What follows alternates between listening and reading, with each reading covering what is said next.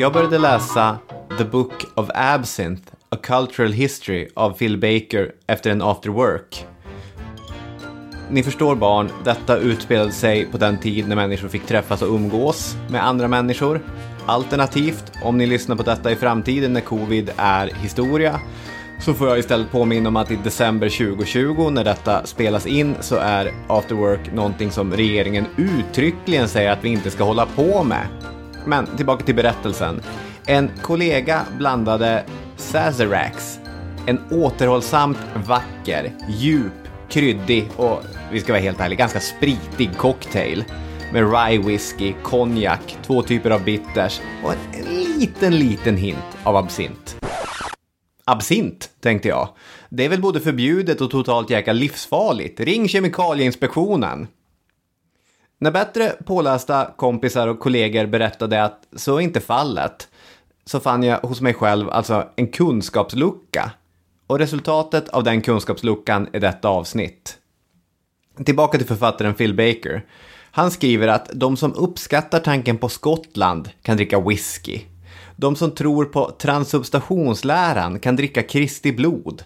Och de som dricker vin kan vara glada i vetskapen om att det handlar om druvor och sol och bra jord och vingårdar och allt vad det nu kan vara. John Keats diktade till vinet. O, oh, vilken bägare med söderns glöd, till bredden fylld med musisk druvas saft. Vad en absint betyder så är det inte en bägare med söderns glöd. Det är en industriell produkt, lika syntetisk som Dr. Jekylls brygd och det bildspråk som kan komma på tal kommer ej från landsbygden utan från den nya urbana kulturen. Estetik, dekadens, bohemer. Slutcitat. När vi tänker på absint hamnar vi i Paris på 1890-talet. Sönderdruckna manliga genier, inbillade eller äkta. Och vi tänker på absint som tidens innedrog, tidens kokain. Vi tänker på den som hallucinatorisk och som farlig. Mycket är myt, men i absintens spår är det ingen utmaning att hitta stor misär. Så, nu gör vi som så många andra britter, fransmän och svenskar i slutet av 1800-talet gjorde. Vi jagar efter den gröna fen och ni är varmt välkomna.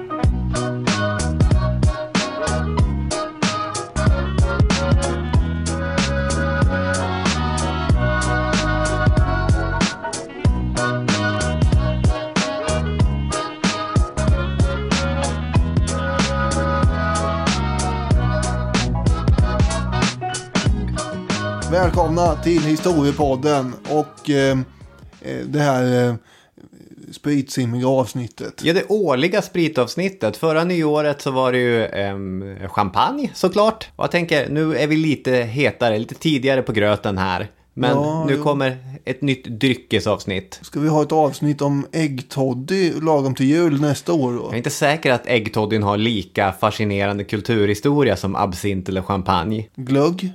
Ja, nu börjar vi närma oss kanske. Ja, vi får se. Men eh, nu är det absint som gäller då. Så är det. Är du en stor absintdrickare? Verkligen inte. Jag är inte ens säker på att jag har smakat det här någon gång. Jag tror inte det. Ja. Själv, förutom den där gången då du blev illurad. Eh, nej, det kan jag väl inte påstå direkt. Men det är ju som vi kommer komma in på en eh, slags sprit med mer av ett rykte och mer av en, en historia och kanske en spänning och nerv än vad mycket annat har. Ja, man kommer ju att tänka på van Gogh och avskurna öron. Så är det ju. Just det, så är det. Men vi kanske ska ta och börja från början. Absint, om man börjar med att definiera det hela, är kort och gott en destillerad spritdryck som innehåller en mängd olika örter. Namnet kommer från det grekiska ordet för malört, mm. absintion.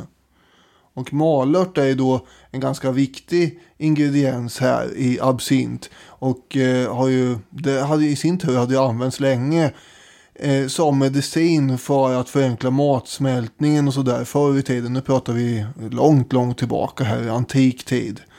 Men även i svensk medeltid. En eh, svensk örtbok ger ju tipset. Är du mager som en lövgroda mager som en poppel, minskar du varje dag i vikt och kastar du slutligen ingen skugga mer så tag genast din tillflykt till malörten. Malörten. Det är någon sån här omvänd eh, exempel eh, på hur man ska hantera vikt eh, till skillnad från de som man ser i Aftonbladet som bara handlar om hur man ska gå ner i vikt nu för tiden. Just det, här skulle man lägga på lite grann. Det är inte bara malört i absint. Tror det skulle bli en ganska eh, besk historia. De viktigaste örterna förutom malörten är ju fänkål och anis. Det är alltså två tredjedelar en härligt kryddad limpa. Med malörten som tydligt avvikande undantag. Jag har i alla fall aldrig bakat något bröd med malört. I olika tider och i olika regioner har andra örter ingått i absinten. Pepparmynta, stjärnanis och lakritsrot kan vara exempel på det. Men den här karaktäristiska gröna färgen, den var alltså ursprungligen ett resultat av, trumvirvel, klorofyll. Inte något läskigt kemiskt, utan det här är det mest naturliga gröna färgämne vi kan tänka oss. Och det var den anledningen till att absint traditionellt har stått i mörka gröna flaskor. Det var inte en färg som tyckte om att stå i direkt solljus eftersom det var, det var vanlig klorofyll i. Mm. Man ska också säga att det är inte så att den är destillerad av örterna, utan det är alltså sprit som sen eh, blandas med oljor från örter. Och det är så den får smaken. Apropå malört. Så eh, redan i Bibeln får man ju veta att Gud kommer att straffa Israel för sin olydighet med malört. Vad är malört? Ja, det är en eh, ört som eh, är väldigt besk. Det är en blomma eh, som förekommer bland annat i Sverige då, som den här medeltida boken nämnde. Ungefär knappa metern hög. Vi har små, små blommor på den. Och som du säger, den är väldigt besk. Är det någon skillnad på ört och blomma här? Ja, det är det ju. ja, alltså. Olika örter ser ju på olika sätt ut. Det här är långa, smala blommor. Ja. Alltså de flesta örter blommar ju såklart. Man kan ju också foga in att den kristna eh, folksägnen säger ju att Jesus på korset fick en blandning av malört och vinäger när han hängde där. Just det. det Så malörten har ju funnits med eh, länge va, i olika eh, varianter. Oavsett hur man ser på det som ört eller blomma. Absolut. Det förekommer i massa olika antika texter. Till exempel så finns det flera av de gamla antika egyptiska texterna. Och ett namn som vi ofta för på tal när vi pratar om medicinsk historia, det är ju Paracelsus. Han är en boy som är svår att eh, inte förhålla sig till när man pratar om medicinsk historia. Och det var också han som i gammal god renässanstradition grävde fram en massa antika dokument från då bland annat den egyptiska traditionen om hur man kurerade åkommor med malört. För enligt egyptierna så var malörten bra mot feber, mot eh, malaria, mot andra febersjukdomar. Och det här skriver Paracelsus om och alla läkare som kommer i generationer efter Paracelsus har ju då lätt att gå till Paracelsus och ja men malörten, det är någonting. Det kanske vi ska fortsätta jobba med. När levde Paracelsus? Paracelsus är verksam i det sena 1400-talet, kanske framförallt det tidiga 1500-talet. Vi har pratat om honom i bland annat alkemiavsnittet, men jag tror även i smittkoppeavsnittet och i många sådana avsnitt som handlar om medicinalhistoria. Men man kan inte koka soppa på en malört höll jag på att säga. Det blir ingen absint av bara det. Nej, så är det. Utan det krävs ju andra ingredienser eh, som eh, kommer att kokas ihop på något sätt i någon kompott av eh, den franske läkaren Pierre Ordinaire Ja, på så är det. 1700-talet. Ja, Sent 1700-tal. exakt. Och sent 1700-tal är relevant här, för han var en fransk läkare som huserade i Schweiz. Och eh, han hade flytt undan franska revolutionen helt enkelt. Tänkte att här börjar det bli stökigt att stanna. Jag drar till eh, Schweiz och, och kokar absint. Och då slängde han ju i de här grejerna. Anis, mynta, lakrits, koriander och, och sånt där. Som han tänkte sig skulle hjälpa till mot magont. Eh, och eh, istället kommer ju den här drycken att uppfattas som någon slags elixir som kan användas mot allt möjligt. Reumatism, kolik och huvudvärk. Det var ju någon form av allround läkemedel tänkte sig folk. Men det kan man ju tänka sig också, för grejen med absint och det som är helt avgörande genom allt vi berättar nu, det är ju att absint, även om alkoholhalten varierar kraftigt, så vanlig absint har ungefär 60-procentig alkoholhalt. Och kommer du in med tandvärk och tar några ordentliga klunkar 60-procentig sprit, ja då kan jag tänka mig att det domnar lite skönt efter det. Ja, jo så är det ju. Man har ju, man har ju använt alkohol som eh, bedövningsmedel i ganska många sammanhang. Och så länge som Pierre Ordinaire, det är ju ett kul namn, det behöver vi inte ens poängtera. Men så länge Pierre Ordinär lever så är det han som sitter och trycker på absintreceptet. Det är också han som namnger absint, kallar det för absint. Men efter hans död så kommer det köpas loss av en fransk kapten och denne franske kaptens svärson, Henri Louis Pernod. Och det här är ju relevant för att 1797 så sjösätter Pernod världshistoriens första industriella produktion av absint.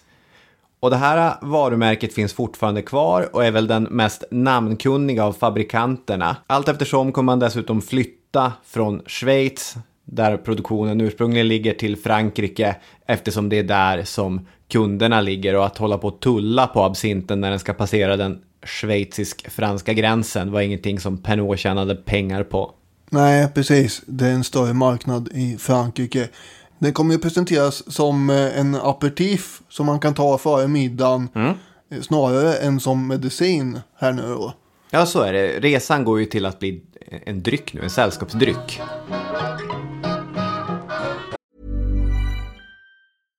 Hiring for your small business? If you're not looking for professionals on LinkedIn, you're looking in the wrong place. That's like looking for your car keys in a fish tank.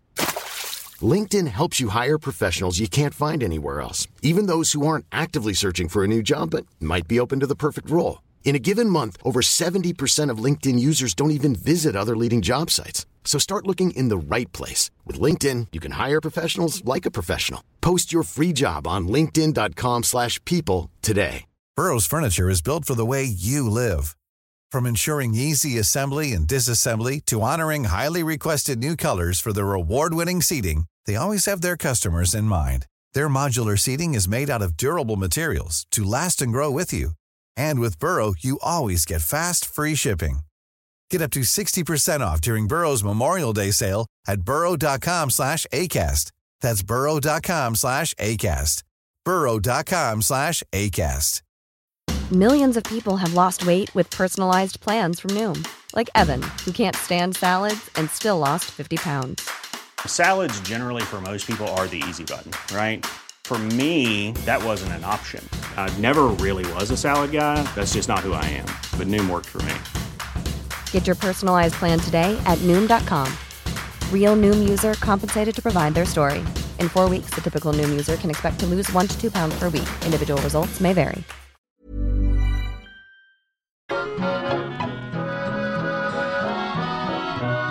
Och det dröjde ju ett tag innan genombrottet kom. Men vi har ju franska soldater som börjar få med sig absint när de ska skickas ut till eh, diverse kolonier. Eh, men framförallt är det ju kriget i Algeriet under 1840-talet. Då får de ju med sig det här eftersom man eh, menar på att det skyddar ju mot feber och dysenteri. Och även om det inte hjälpte mot det så blev ju drycken väldigt populär bland trupperna och eh, de fortsatte att konsumera den sen när de kom hem också och lämnade armén. Ja, så är det ju. Alltså den här eh, drycken och vanan kommer slå igenom på bred front under decennierna efter. Så då sitter där de här algeriska veteranerna antingen tillbaka i Frankrike eller kanske på plats i Algeriet. Eller för den delen i franska Indokina där man också kommer lägga till sig vanan att dricka absint. Eller för den delen i Nordamerika. Redan på 1830-talet så hade ju soldaterna i Nordamerika fått delar av sin lön i absintransoner. Som jag var inne på tidigare så liksom vin eller öl, även om de idag präglas av kemisk precision.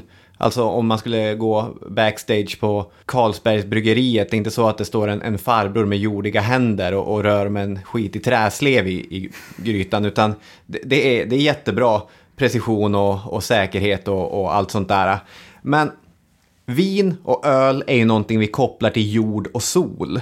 Så här, druvor eller humle som stått ute i solen och blivit vad de är. Jag kan bli alldeles varm av att tänka på hur färsk humle ser ut och luktar. Humle som har gått i blom Och så går man och, och gnider händerna mot det och luktar på det. Det är ju helt underbart. Otroligt. Det här är väldigt intressant att se dig blomma ut väldigt mycket när du får prata om dina trädgårdsbestyr här. Ja, så är det. Jag ser det framför mig hur du går runt i stövlar med en grep och eh, liksom håller de här örterna i handen och luktar och, och, och sneglar upp i himlen och, och försvinner i tankens värld över den här, den här örten. Ja. Tyvärr så har vi ju ganska dålig humle i Sverige när det kommer till att använda den för att göra bra öl. Men jag tror att det sker en hel del intressanta förädlingsprojekt där. Det är inte det vi ska komma in på, utan det här är ju intressant att ställa vindruvorna och humlen mot absinten. För absint är redan från början industriellt och kanske lite hårt. Pernod-fabriken var en effektiv maskin där man redan från början hade utmärkt hygien, man hade ett kvalitetsarbete och man hade eh, experter som hade koll på kemin. Och man sprutade ur sig otroliga kvantiteter.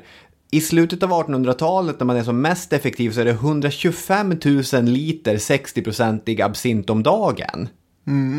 Så att det är verkligen en dryck som det är inte för inte att det sammanfaller med det breda industriella genombrottet. Nej. Absinten och det industriella genombrottet går verkligen hand i hand. Men från veteranerna som har varit i Algeriet och så, så kommer ju den breda franska borgerligheten också lägga till sig vanan att dricka absint. Under perioden 1852 till 1870 alltså det andra kejsardömet, så kommer absint vara ett typiskt så här tecken på ett borgerligt leverne. Det här har vi sagt hundra gånger, att eh, efter revolutionsåret 1848 så lyckas Napoleons brorson, Napoleon den tredje, bli vald till president. Och så blir det kejsardöme och han har mustascher och, och Ja. allt vad han nu har. Det har jag. Och framförallt i Paris så kommer absinten nu starkt gå framåt. Att vara en framgångsrik borgare, det var att investera på börsen. Och det var att ha såna här eh, Napoleon den tredje mustascher. Och det var att mellan fem och sju, när man inväntade middagen, så skulle man högtidlighålla den gröna timmen. Ja, det händer ju lite grejer som gör att absint kommer att bli ännu mer populär och slå igenom ännu mer. Och det är ju att på 1860-talet så drabbas ju eh, vinodlarna av lusangrepp på vindruvorna. Vilket eh, då leder till en dramatisk minskning i vinproduktionen. Och vad i hela friden ska vi nu kunna dricka här? När, när det liksom inte finns något vin. Nej. Och, och då vänder man ju eh, blicken mot absint här. Och eh, för det är en stadig tillväxtproduktion i det hela tiden. De, de bekommer inte de några lusangrepp här. Utan det som du sa sprutas ut litevis med absint. Och då ersätter ju det vinet lite grann. Alltså det är inte så att det tar över eh, marknaden. Men den får ju en... Eh, På 1860-talet slutade fransmännen dricka vin. så var det verkligen inte. Men det blir ju en eh, tydligare konkurrenssituation åtminstone eftersom man kan säga att det uppstår ett litet vakuum som absinten kan forsa in i. Och guldåldern för absint är ju andra hälften av 1800-talet som du säger här. Och, och det är ju visserligen populärt i borgarklassen men det är också populärt i eh, snart sagt alla samhällsklasser egentligen. Det här är trickle down economy. Ja, det kanske man kan säga. absinten som, som drippar ner. Men innan vi släpper bara, för eh, Baker har en intressant poäng här. Han skriver att drickandet symboliserade ett lustfyllt sätt att avsluta arbetsdagen och övergå till en aftonkänsla. Men att det ursprungliga idealet var att dricka ett glas. Ja, precis. Vi har ju, nu nämnde ju du eh, en slags höjdpunktsperiod här, visserligen som tar slut i och med 1870-talet. Men eh, La Belle Époque, som det kallas, eh, har ju också beskrivits som absintens höjdpunktsdecennier, alltså mellan 1880 och 1910. Och, och egentligen alla som då besöker kaféer och barer tar ju som du säger åtminstone ett glas eftersom det är sällskapslivets ritualer. Det är ju pratglada politiker som ramlar in på ja, de här en miljon olika kaféerna som finns i Paris. Det är förnäma societetsdamer och nobla adelsmän i kravatt och affärsmän i höga hattar och konstnärer i plommonstoppshattar och allt möjligt. Så är det. Och 1910 är konsumtionen uppe i 36 miljoner liter i Frankrike. Det är väldigt mycket absint. Ja. För det är starkt, det ska vi hela tiden komma ihåg. Det vi förknippar mest med absint är ju kanske de här bohemiska och eh, originella konstnärerna och författarna som, som eh, skockas i Paris Ja, verkligen. under slutet på 1800-talet. Och de anser då att absinten ger inspirationen vind i seglen. De har lättare att skriva och komma på eh, sina alster när de har tagit ett gäng absint. Och eh, den här drycken kommer bli väldigt vanlig i sådana där kretsar och kallas för, som du sa förut, den gröna fen eller häxan. Eh, Åke Erlandsson i Uppsala Nya Tidning, han har skrivit så här. Drycken ansågs förhöja aptiten och vara erotiskt uppiggande. Antalet varietéer och kaféer ökade explosionsartat i Paris till över 30 000 1869. Absintdoften spreds med vinden över Paris boulevarder. Vid femslaget på eftermiddagen inleddes gröna timmen. Slutcitat. Och just den gröna timmen som sällan bara pågick en timme Ja, det var två. det sträcker sig då minst mellan eh, 17 och 19 som sagt. Och då satt man ju och sörplade absint på någon av de här tusentals kaféerna. Och eh, Hans Roland Johansson eh, som skriver i Det här är ju SvD hittepånamn. Nej, det är inte vad elakt det är. Han heter ju det. Det är en eh, journalist här som skriver i SvD Ja. som heter det. Och han skrev då citat. Vid femtiden på eftermiddagen fylldes luften utmed boulevarderna i Paris och i andra franska städer med doften av absint. Detta var den gröna timmen, eller absinttimmen, som Strindberg kallar den i Inferno. på alla de här kaféerna, en, en grej som är så här värt att ha med sig. För absint, det här är Baker inne på, inte bara det att namnet absint låter inte som någonting annat. Det låter inte som whisky eller vin eller så, utan absint har nästan, ja men det har klang som, jag vet inte, opium eller någonting. Och e-, en till grej med absint som Baker är inne på är att det finns en ritual kring absintdrickande som det egentligen inte finns med någon annan spritsort. För jag menar, aperitif och att det ska vara aptitretande och så, det är ju i princip hälften av alla spritsorter som vi har. Antingen så ska de reta aptiten eller så ska man dricka det efter måltiden för att det ska lugna magen. Eller till måltiden, såklart. Men det här är, det finns väldigt mycket speciellt med hur man dricker det här. Och det finns väldigt mycket speciella tillbehör och förväntat beteende som faktiskt också för tankarna till det opiumrökande som många av de här bohemerna också höll på med. Ja men det är väl det här eh, specialgjorda glaset och sockerbiten och vattnet och allt det där också. Ex- ja, exakt, allt det där joxet. Om man eh, bara tar ett, ett absintglas kallas ett pontarlierglas och det är ett elegant litet glas på fot med en liten bubbla nere vid foten. Och den här bubblan den fylls med den vackra gröna absinten. Ehm, då vet du precis hur mycket du ska ha. Sen sätter du en speciell sked tvärs över glaset. Och de här var ofta dekorerade med romerska eller grekiska gudinnor. De var väldigt vackra hantverk. På den så sätter du en sockerbit och långsamt lät du kalla vattendroppar från en speciell slags kanna rinna över sockerbiten så att den löstes upp i absinten. Och när den här gröna spriten mixas med vatten så blir den vitt grumlig med en svag hint av, av grönt som är kvar. Och det beror på att ett ämne i de här em, oljorna kristalliseras när sprithalten minskar. Så att den blir, den blir svagt vitt mjölkig. Så hela det här, sitta och kolla på droppandet och hur det ändrar form och så. Ja, det är ett väldigt starkt ritualiserat beteende. Och eh, om eh, kemilärarna på min skola eh, lyssnar så ska jag säga att det är anetol som är ämnet. Som är lösligt i alkohol men som kristalliseras när det späds ut. Ja det var ju bra. Ja, Då kan de checka av det.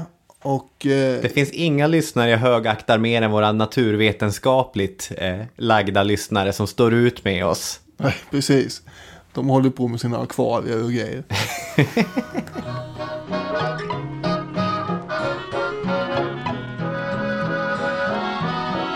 Edvard Munch, Hemingway, Oscar Wilde, Picasso och hela, hela serven eh, höll ju på med absint. Eh, Hemingway hade ju stora problem förresten med det här när det sen blev eh, förbjudet i stora delar av, av Europa. Eh, Då fick han ju specialbeställa lådor med absint från Spanien som fortfarande producerade när han eh, satt och tryckte där på Kuba. Stackars Hemingway. Ja, men han fick ju, han fick ju sitt fix. Ja. men sen har vi ju vår eh, Strindberg, som väl är den svenska kulturmannen som var mest förtjust i det här med absint. Och han befann sig ju ofta i Paris också, där den flödade Ja. hejvilt.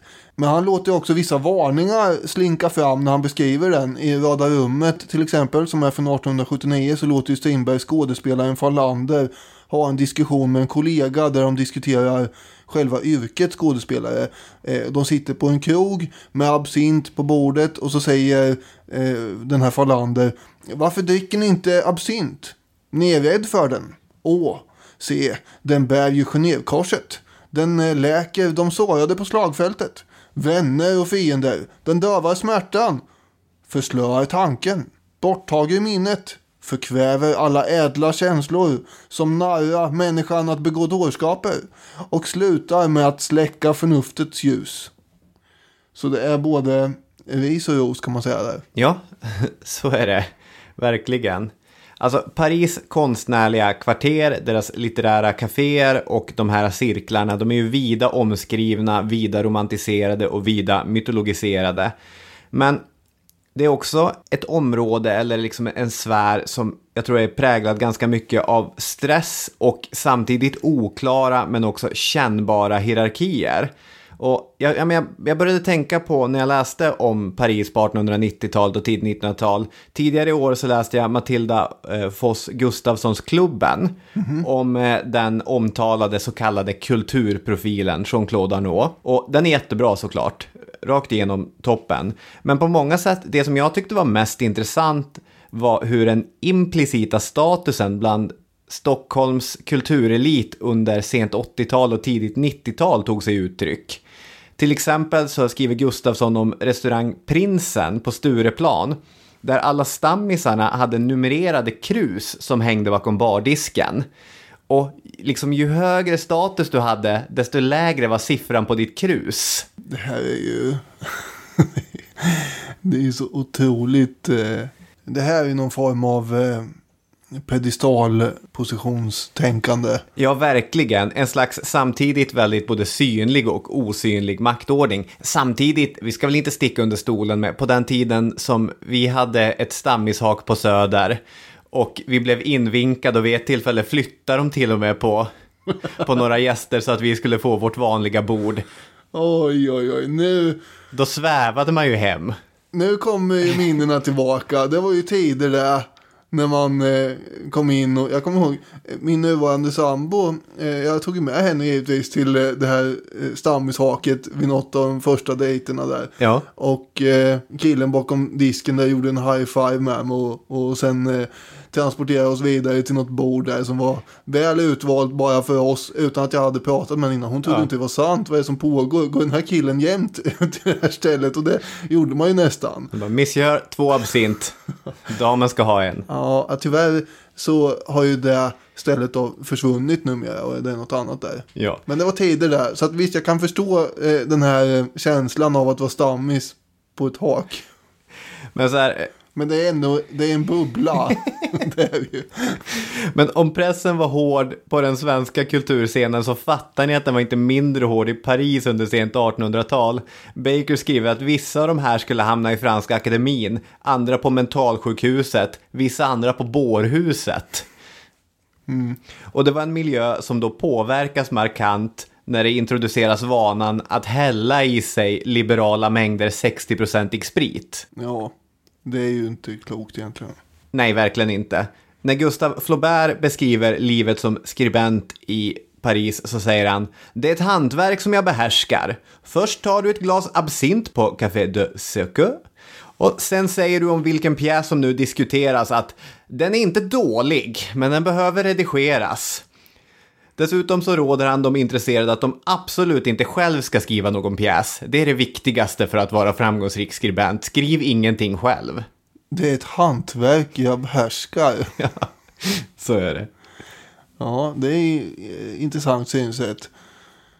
På de här kaféerna i Paris som frekventerades av konstnärer och, och författare, då var det inte den här gamla återhållsamma vanan att dricka en absint innan middagen som gällde. Utan nu är det två, tre, kanske fyra absint innan middagen som gäller. Det här är ju den kulturellt förnissade varianten av Finlandsfärja-supande som, som vi hittar här. Och urkällan till den generation av franska diktare som vi kommer in på nu är kanske åh, eh, Charles Baudelaire som 1857 skrev Ondskans blommor. Han är en slags modern romantiker som skriver om, ro om rotlöshet eller längtan till något annat. Alltid välklädd, inflytelserik, en stolt dandy. Och han drack absint och han rökte opium. 1864 skriver han i en ofta citerad prosadikt. Man måste alltid vara berusad. Det är allt. Det är det. Det gäller. För att inte känna tidens förfärliga ok som krossar och tynger er till jorden måste ni berusa er. Oavlåtligt. Men med vad? Med vin, med poesi eller med dygd, allt efter behag. Men berusa er! Det här handlar såklart inte bara om alkohol, han säger uttryckligen att poesi och dygd fungerar lika bra. Men fulla ska vi vara ändå. Och det där, det är nog mitt sämsta ideal faktiskt. Om jag tillåts en, en kort, kort utläggning. Ja, nej men lägg, lägg ut det. Många tonåringar brukar ju romantisera självdestruktiva rockmusiker. Dina Kurt Cobains, dina Sid Vicious, dina Janis Joplins och så vidare. Men jag har alltid haft lite svårt för det där. Och ja, men jag har tänkt på det för att ett av det tidiga 90-talets största alternativa alternativa band, det var Brooklyn-duon They Might Be Giants. Och jag och min kompis Kenny, vi älskade They Might Be Giants tre första skivor som tonåringar. Och gud vad vi lyssnade på det. Eh, han spelade in en alternativ musikvideo till en They Might Be Giants-låt. Och av olika anledningar så har jag tänkt mycket på hur jag blev den person som jag blev de senaste veckorna och då har jag gått tillbaka och lyssnat på min, eh, min tonårstids musik med vuxna öron. Och jag började verkligen tänka på det här när jag läste om absint. För hela den där rockmyten har alltid stört mig. Och jag tror att en sak som jag verkligen gillade med Just They Might Be Giants var att de tog avstånd från det. Den ena frontmannen, John Flansburgh, han spelade gitarr i skjorta, cardigan, slips och så hade han alltid en pipa i munnen. Alltså han såg ut som så här en amerikansk farbror. Och den andra, John Linnell, spelade dragspel. Och en av deras låtar från den första skivan heter I hope that I get old before I die.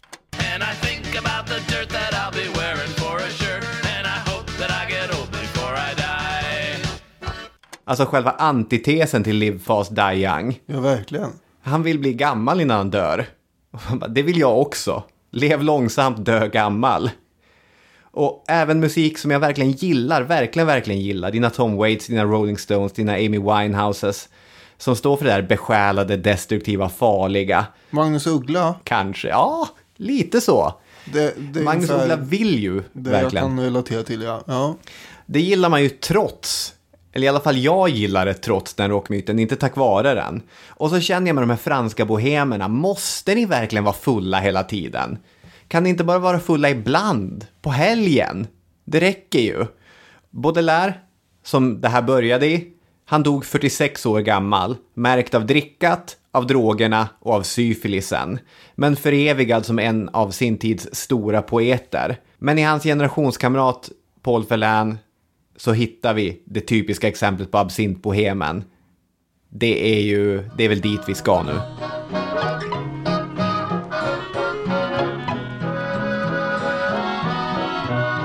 Ja, Paul Verlaine är ju en eh, sorgligt trasig människa. Kommer han ju utvecklas till åtminstone. Han är en av symbolisterna som eh, de kallas. Som ville att eh, litteraturen skulle kopplas fri från moral och nyttotänkande. Man, har alltså, man måste inte hålla på och använda litteratur eh, för att den ska vara nyttig till någonting överhuvudtaget.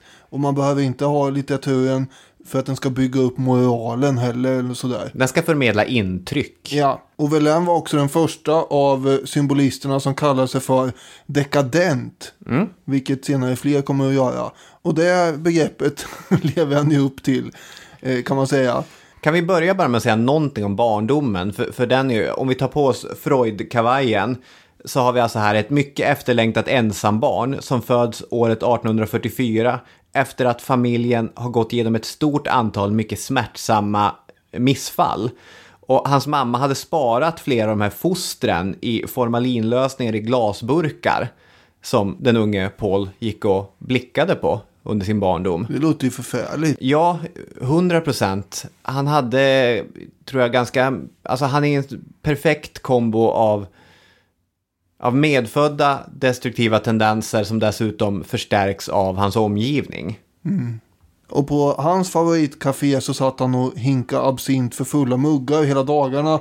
Eh, nästan. Eh, ändå så kommer han sen då att kalla det här för en citat fruktansvärd dryck. Och citat en källa till dårskap och brott. Och han menar att de som påstod att absint var som en musa eh, för eh, inspiration och poesi och så. De var, de var ju tokiga menar han på. Eh, och, Det här skriver han på ålderns höst. Ja men samtidigt, han, ja det gör han ju. Men han, han hade ju druckit kopiösa mängder absint själv då. Och då, vi, vi kommer ju komma till varför han kanske skriver det här sen då. Det finns en anekdot om Verlaine när han eh, skulle möta en grupp belgiska poeter vid järnvägsstationen som skulle träffa honom då. Eh, och hans första mening till dem är ju att på håll när han ser dem skrika eh, Jag blandar den, jag blandar den med socker. Det är liksom första tanken att här ska vi dricka absint hörni, så ska ni få se på annat. Eh, han, han lever ju ett vagabondliv omkringflackande utan några förpliktelser överhuvudtaget. Och eh, det är så långt ifrån ett 9-5 jobb man kan komma. Det är ett enda stort eh, gytter av eh, sprit, kvinnor, män och diktande det här livet. Att sitta i en absintdimma och skriva sensuella impressionistiska dikter, det är inte att, vad heter det, stämpla in på fabriken Nej. och sen se till att det blir bra takpannor gjorda. Men någon sån strukturell rutin, det var inget för sådana som han. Och han misshandlar sin fru under absintrus och anföll även sin mamma. Och tillsammans med sin älskare då, Arthur Rimbaud, som också var poet, så reste ju Verlaine planlöst runt i Frankrike och Belgien och England. Eh, och eh, de skulle väl ha, antar jag, eh, få olika intryck av landsbygden och sådär. Tyckte att det var roligt att resa. Och eh, det enda som kunde sätta stopp för den här glättiga tillvaron som de hade utan förpliktelser. Det var ju att Verlaine av någon anledning sköt Rimbaud i foten. Ja, Rimbaud var tonåring när de träffades för övrigt också. Jag har inte helt klart för mig om det var en sexuell relation eller den här typen av svärmisk romantisk vänskap som vi tidigare pratat om i den här podcasten. Ja, det är ju lätt att... Ja, det är ju inte lätt att veta i efterhand, men det verkar som att eh, det kanske var en eh, sexuell relation. Ja, Åtminstone enligt de källor jag har tittat i, men det där är ju alltid tveksamt som ja. sagt. Verlaine har i alla fall sagt om, om Rimbaud i efterhand att han hade diaboliska förförelsekrafter. Och orsaken att han skjuter tre skott mot honom på en järnvägsstation i Bryssel verkar ha varit att eh, Rimbaud helt enkelt inte vill träffa Verlaine längre. Ja, kan han ha varit påverkad av absint här? Ja, det kan han ha varit. Det är väl ganska troligt eftersom han var där eh, de flesta timmar under dygnet. Ja. Han får ju två års fängelse för det här. När han blir frisläppt sen, då ska han ju ta sig själv i kragen. Det hade ju ändå varit lite så här fasta rutiner i fängelset och så vidare. Och han får jobb som engelsklärare, ett språk han inte riktigt kan, men ändå. Eh, på en skola i nordöstra Frankrike. Och här finns det ganska många berättelser bevarade från hans elever som menar att han var en bra lärare, en riktigt bra lärare, om man hade honom före halv elva på dagen. För efter det här första lektionspasset så var hans vana nämligen att gå ner till kaféet och ta några absint. Ibland blev det ganska många absint faktiskt. Och inte sällan så fick han ledas tillbaka till klassrummet av sina elever. För att då ta vid i nästa lektionspass. Det här påminner mig om två saker.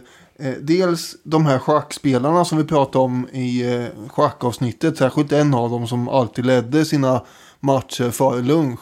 Och Just sen tog en lång spritlunch och eh, ofelbart förlorade varje match efteråt.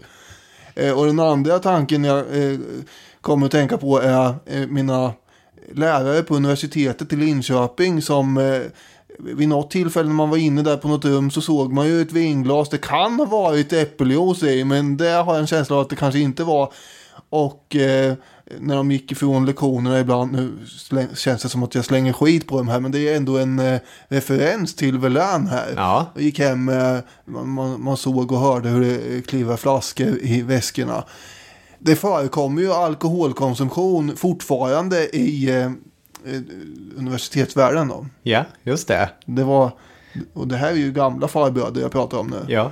Men du fick aldrig leda någon av dem tillbaka från, från det- puben till så, så klassrummet? långt kom vi inte riktigt.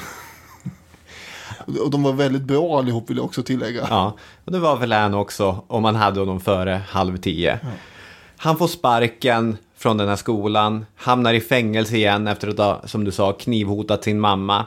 Och blir slutligen en slags luffare som satt på olika kaféer och drack. Sjuk i diabetes, skrumplever, hade dåligt hjärta, hade syfilis och så vidare. Det är 1800-talets sjukdomsbingo. Alla rätt. Han skriver ju sina bekännelser 1895 och då ger han ju absinten skuld för alla katastrofer i sitt liv. Och eh, det är också vid den tiden på 1890-talet som man börjar diskutera just skadeverkningarna av absint och det börjar debatteras offentligt och så. Och då passar det kanske ganska bra att ha något att skylla på. Åtminstone är det det som författaren Jad Adams eh, menar som har skrivit boken A History of the Devil in a Bottle. Eh, och eh, han menar ju då på att eh, 1899, som är tre år efter att Verlaine har dött, så är det en amerikansk tidning som, eh, som kallar Verlaine för absintpoeten och det skapas en mytologi kring Verlaine. Och att, att det var absinten som orsakade den store poetens fall. Den mytbilden skapas ju då, men kan man skylla allt på absinten eh, undrar Adams. Han menar att det kanske också beror en del på Verlaines karaktär. Ja, det är klart det gör. Ja. Det beror jättemycket på hans karaktär. Och, Och det är ju inte så att om inte absinten hade funnits, då hade han varit en renlevnadsmänniska. Nej, det hade han ju verkligen inte. Men frågan är då om den här kreativiteten han hade, den hade ju också i så fall funnits även utan absinten. Så Ja, det är ju ja. fel att skylla både undergången på absinten men också uppgången på absinten. Men ofta har ju absinten då presenterats som just den här eh, inspirationskällan till Mm. framgång. Och det är ju också en myt. Exakt, på samma sätt som eh, den här eh, att det ska vara den enda nyckeln till att förklara varför människor som Verlaine blev så tragiska. Nej, så är det ju. Båda de bilderna är ju sedda genom en skrattspegel. Får man säga. Alltså om du redan från början har en lite trasig självbild, om du har ett fruktansvärt humör, då är sannolikt inte stora mängder av absint det som kommer hjälpa dig i livet. Så när han dog 1896 då var han 51 år gammal och då levde han sedan länge på lånad tid. Alfred Jarry var en författare med långt hår, eh, litet pipskägg och mustascher. En typisk fransk look på 1800-talet. Just det. Han var ju framförallt känd för teaterstycket Kung Ubu som eh, kom 1896. Och Ubu var ju en snål, elak och feg figur som på något vis lyckades ta över makten i Polen, eller ett land i närheten av Polen, och styrde där som diktator. Och den här texten baserades på olika nidbilder och skämtfigurer som var eh, aktuella under perioden. Men inte bara det utan också på Alfred Jarrys fysiklärare som var föga populär bland eleverna. Eh, och eh, han blev väldigt känd med den här eh, eh, texten och teaterstycket. Och efter det kunde han då spatsera omkring på Paris gator, ofta med en väl synlig revolver. Och eh, gick eh, någon slags ärevarv dagarna igenom på de här kaféerna. Och eh, han var ju väldigt, väldigt liberal med den här eh, gröna timmen och vad det betydde. Om man säger så. Han dog regelmässigt över den. Han missbrukar ju absint i enorma mängder och det förklarar han med att eh, han ville citat smälta samman konsten och livet. Just det. Det blir ju som en imagegrej nästan. Henry de Toulouse-Lautrec. En annan konstnär som bland annat målade varietéartister på Moulin Rouge. Eh, det var en kort herre i rock, plommonstop, skägg och monokel. Eh, han menar att det var lämpligt för inspirationen att dricka absint ofta och i små mängder. Hålla sig lite lullig. Ja, precis. Han gick ju ofta omkring på nattpromenader i Paris. Och rätt vad det är så blir man ju törstig. Just det, Och- och det är där- han.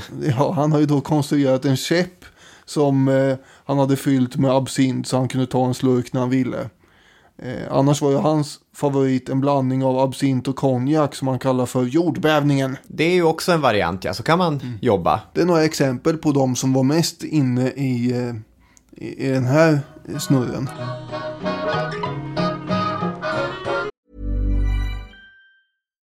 If you're looking for plump lips that last, you need to know about Juvederm lip fillers. With Juvederm Volbella XC and Juvederm Ultra XC, your lip look, whether it's subtle or bold, can last up to one full year with optimal treatment and no additional maintenance. Find a licensed specialist and see if it's right for you at juvederm.com today. That's J U V E D E R M.com. Add fullness to lips in adults over 21 with Juvederm Volbella XC or Juvederm Ultra XC. Do not use if you have severe allergies or a history of severe allergic reactions, or if you're allergic to lidocaine or the proteins used in Juvederm. Tell your doctor if you have a history of scarring or taking medicines that decrease the body's immune response or that can prolong bleeding. Common side effects include injection site redness, swelling, pain, tenderness, firmness, lumps, bumps, bruising, discoloration, or itching. As with all fillers, there's a rare risk of unintentional injection into a blood vessel, which can cause vision abnormalities, blindness, stroke, temporary scabs, or scarring. For full important safety information, visit juvederm.com. Burrow is a furniture company known for timeless design and thoughtful construction and free shipping, and that extends to their outdoor collection. Their outdoor furniture is built to withstand the elements, featuring rust-proof stainless steel hardware, weather-ready teak, and quick-dry foam cushions. For Memorial Day, get 15% off your Burrow purchase at burrow.com slash ACAST and up to 25% off outdoor. That's up to 25% off outdoor furniture at burrow.com slash ACAST.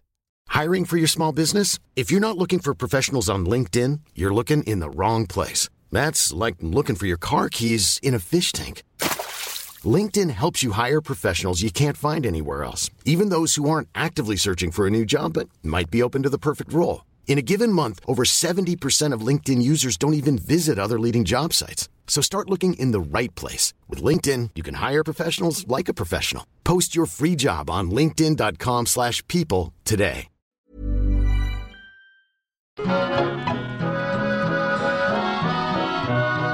Jag ska försöka toppa det. Ja. Och då behöver vi inte göra annat än att åka över andra sidan Engelska kanalen.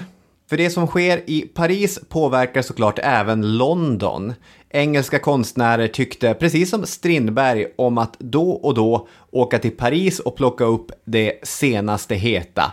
Åhå, är det absint vi dricker? Ja, men då ska vi väl pröva det.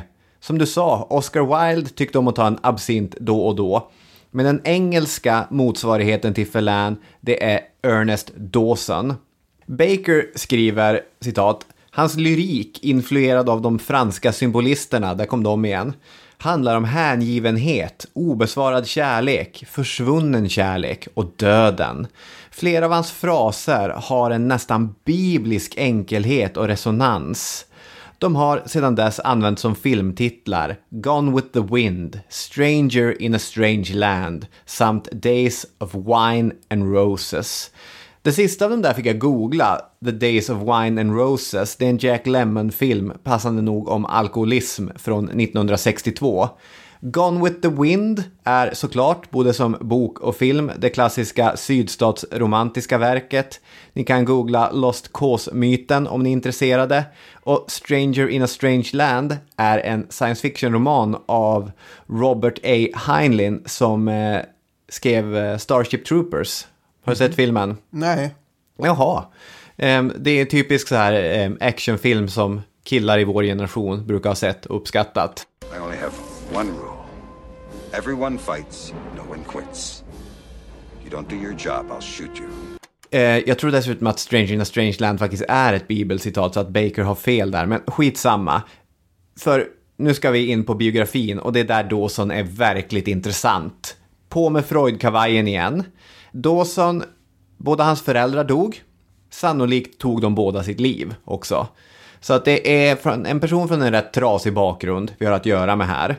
Själv växte han upp, började på Oxford, hoppade av Oxford och blev kär i en 12-årig flicka som hette Adelaide. Då är han själv vuxen. Det, det ska sägas. Och det var tydligen inte helt ovanligt i såna här romantiska kretsar. De hade en nästan kultliknande tillgivenhet till barn. De tyckte att barnen var så här rena och ädla.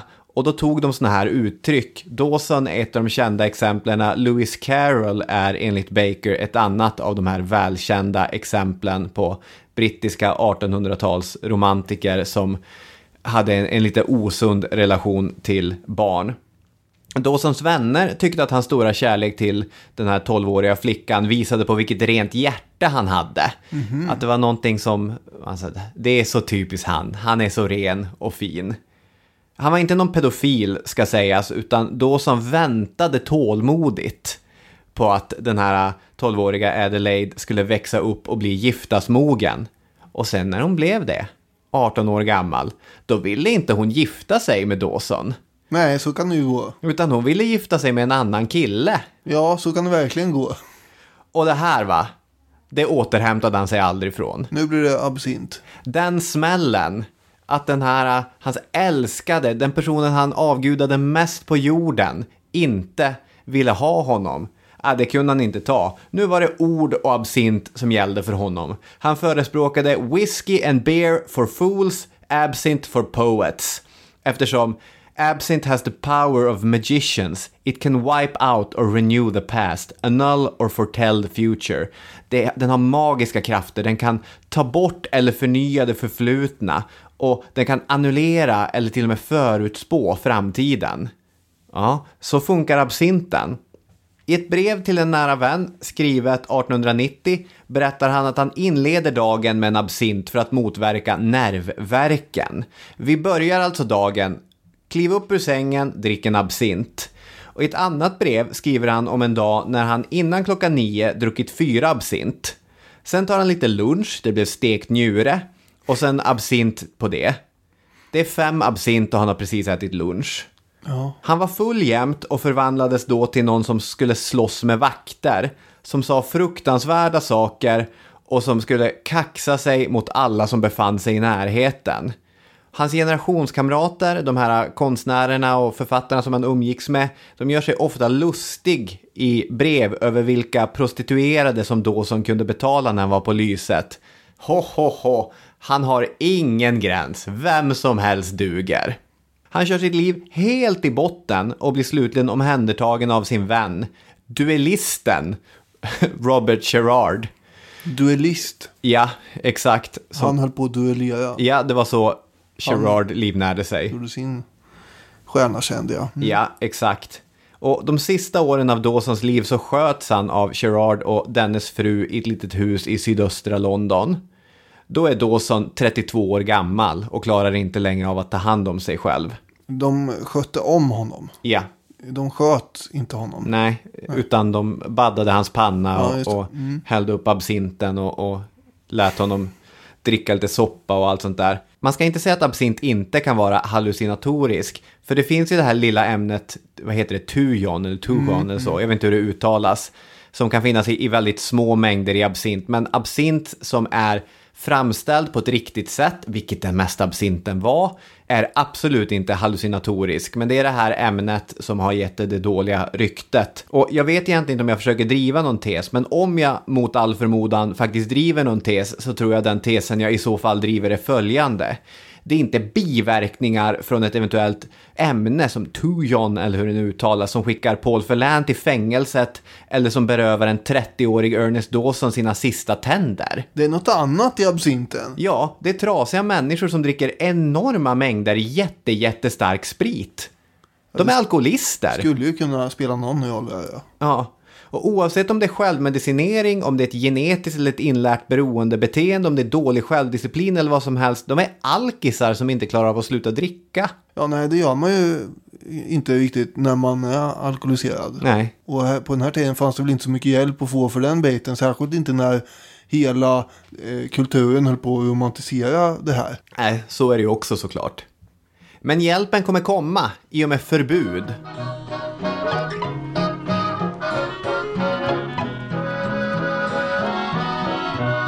Ja, det kommer att komma diskussioner och debatter kring det här nu. Och det var ju på tiden, eh, kanske man kan säga, efter eh, decennier då av den här romantiseringen. Och eh, institutionaliseringen kanske till och med, eftersom det skulle bli som en eh, ritual varje, varje dag att man skulle gå och ta ett glas på kaféet, minst. Och vad man ska komma ihåg är att de första åren efter sekelskiftet så var det ganska många som drack absint. Det var ju nästan samma omfattning som öl i Frankrike. Och det säger en del, men på olika sätt. För Frankrike är ju inte ett klassiskt öldrickarland. Men trots det så konsumerar man alltså eh, inte absint mer än öl. Så att eh, det är inte så att det är mest absint som dricks. Utan det dricks ju fortfarande ganska mycket mer av annat. Som till exempel vin och annan sprit. Det är mycket vanligare. Ja, oh ja, så är det. Eh, Men överlag så dricks det ohälsosamt mycket eh, runt om i Europa på den här tiden. Och det börjar ju kritiseras från olika håll med tanke på de förödande sociala konsekvenserna. Och då har vi nykterhetsrörelsen som växer i omfattning och kommer bli en skarp kritiker mot särskilt absint som har en så hög eh, alkoholhalt ju. Det är mellan 60 och 70 procent. Och särskilt ödesdigert för absintens framtid blev ju ett fall från 1905 eh, där konsumtion av absint påstods vara orsaken, det så kallade absintmordet. Just det. Den franskättade schweiziska bonden Jean Lanfray. Ja, eh, han är 31 år gammal. Jag vet inte om han är bonde eller lantarbetare. Eh, en dag så kommer han i alla fall hem i augusti 1905. Han har supit sen han vaknade ungefär. Och eh, när han kommer hem så är han ju eh, djupt, djupt berusad och han börjar gräla med sin fru. Och tar till slut fram bössan och skjuter henne i huvudet. Just det, hon är gravid. Ja, det kanske var ja. Ja. Och dessutom har de ju två döttrar som är två och fyra år gamla. Eh, De skjuter han också. Ja. Och som final tänker han skjuta sig själv genom att dra i ett snöre kopplat till avtryckaren. Eh, dock så träffar han bara käken, överlever och ställs inför rätta och där kommer det fram att han har druckit två glas absint den här dagen. Exakt, alltså när polisen hittar honom dagen efter så ligger han avsvimmad utanför huset med sin döda tvååring i famnen. Och liksom käken halvt bortsprängd. Det här är ju, det är ju en fruktansvärd historia som liksom, det, det blir världens mediala storm kring det här, vilket man också fattar. Ja, verkligen. Det hade ju blivit idag med. Och som du säger, nyhetsrapporteringen börjar med han dricker två glas absint. Sen börjar den här äh, mordkampanjen. Ja, eh, för det kommer bli en kampanj av det här. Men till saken hör ju också att han har ju hällt i sig massor med lite vin. massor, många liter vin. Och kaffe med sprit. Och, en massa sånt där. Vi, vi kan ta det. Innan sina två absint så har han börjat med en crème de menthe, alltså ett litet glas mintlikör. Sen en konjak. Sex glas vin, det här är före lunch. Sen ett glas vin till. En kaffe med konjak i. En hel flaska vin. En till kaffe, denna gång med, med mark, alltså Frankrikes grappa. Och sen två absint. Men ja. eh, det var bara vad var det, sex, sju glas vin. Nej, det är före lunch, sen en hel flaska vin efter lunch. Ja, det blev, då är vi uppe i ett par liter i alla fall. Ja. Ja, eh, men absint ansågs ju vara farligare än annan alkohol och det är ju väldigt relevant här. Därför kommer det ju vara absinten som står i centrum för den här rättegången. Och eh, en psykiatriker hävdar i domstolen att eh, det var absinten som hade orsakat Lanfers överdrivna temperament. Och eh, själv kommer han för övrigt, eh, Lanfer, alltså och, och hänga sig i cellen. Så han missar ju så att säga all uppståndelse som, som sen uppstår.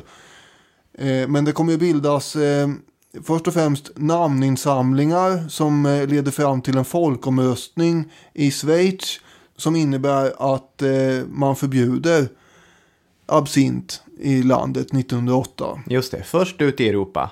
Ja, och sen då, eh, som ett brev på posten så kommer bildas andra organisationer som eh, jobbar för att bekämpa den gröna faran. Just det.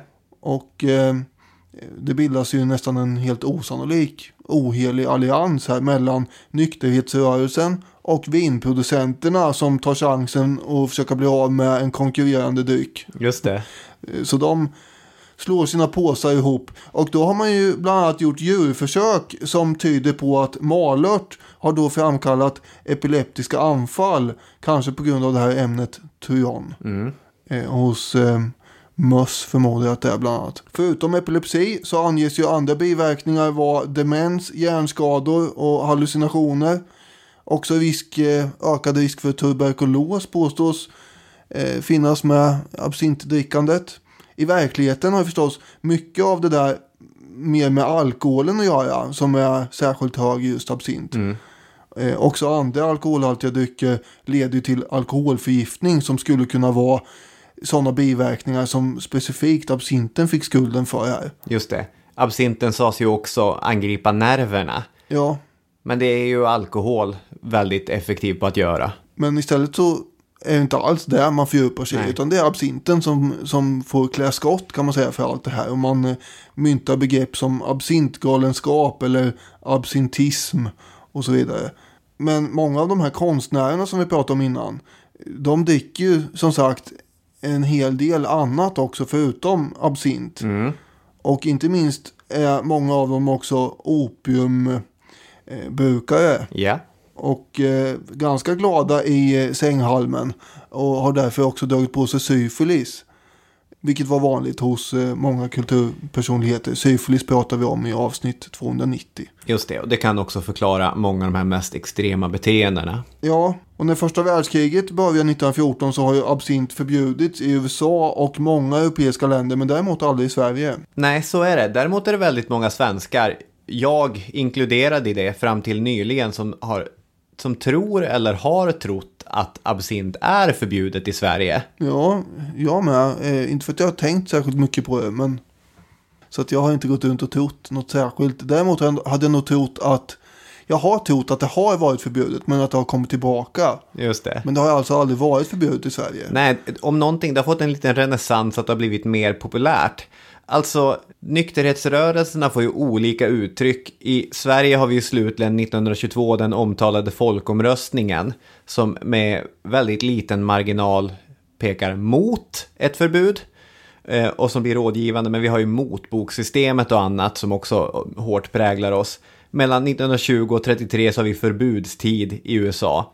Men i Frankrike och i Schweiz så är liksom uttrycket för det här är kampen mot absinten. Mm. Vilket också resulterar i förbud mot absint. Ja, om vi tar Frankrike som eh, var den stora konsumenten, 36 miljoner liter 1910, hällde man i sig till exempel. Eh, så utgjorde ju ändå absintkonsumtionen just bara några procent av den totala alkoholkonsumtionen i Frankrike. Ändå så är vi ju då under första världskriget Eh, som eh, det införs förbud 1915 med motiveringen just att drycken ger nervskador och demens. Hans Roland Johansson skriver i Svenska Dagbladet eh, så här. Absinten utsågs till syndabock för alkoholism, sinnessjukdom och den långsamma befolkningstillväxten, i vars förlängning man anade en nationell katastrof i en kommande kraftmätning med det folkrikare Tyskland. Debatten var dock från början missriktad då absinten aldrig var den vanligaste alkoholdrycken. Vin och öl lämnades i stort sett utanför diskussionen. Vin kunde till och med föreskrivas som behandling mot alkoholism. Ja, vilket ju är intressant. Men vin, det är ju terroir. Det är god jord och vackra druvor. Vinet kan väl aldrig vara farligt. Nej, nu låter det lite grann som en eh, lobbyist här för någon. Ja, Ja, men det var ju så man tänkte kring det hela i alla fall. ja. Det där var ju en, en utmärkt sammanfattning av den gode Lars Roland. Hans Roland. Hans Roland Johansson. Ja, Ja. Ska vi säga att vi är färdiga med absinten för den här gången då? det kan vi, det kan vi säga. Och då säger vi skål på er där ute och ha det trevligt så hörs vi igen nästa söndag. Ja, ha det bra. Hej! Hej, hej.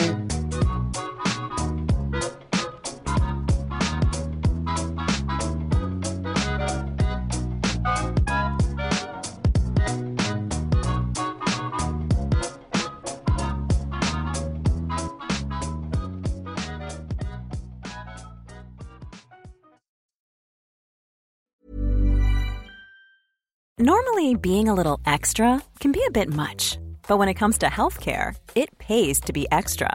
And United Healthcare makes it easy with Health Protector Guard fixed indemnity insurance plans. Underwritten by Golden Rule Insurance Company, they supplement your primary plan, helping you manage out of pocket costs without the usual requirements and restrictions like deductibles and enrollment periods. So when it comes to covering your medical bills, you can feel good about being a little extra. Visit uh1.com to find the Health Protector Guard plan for you.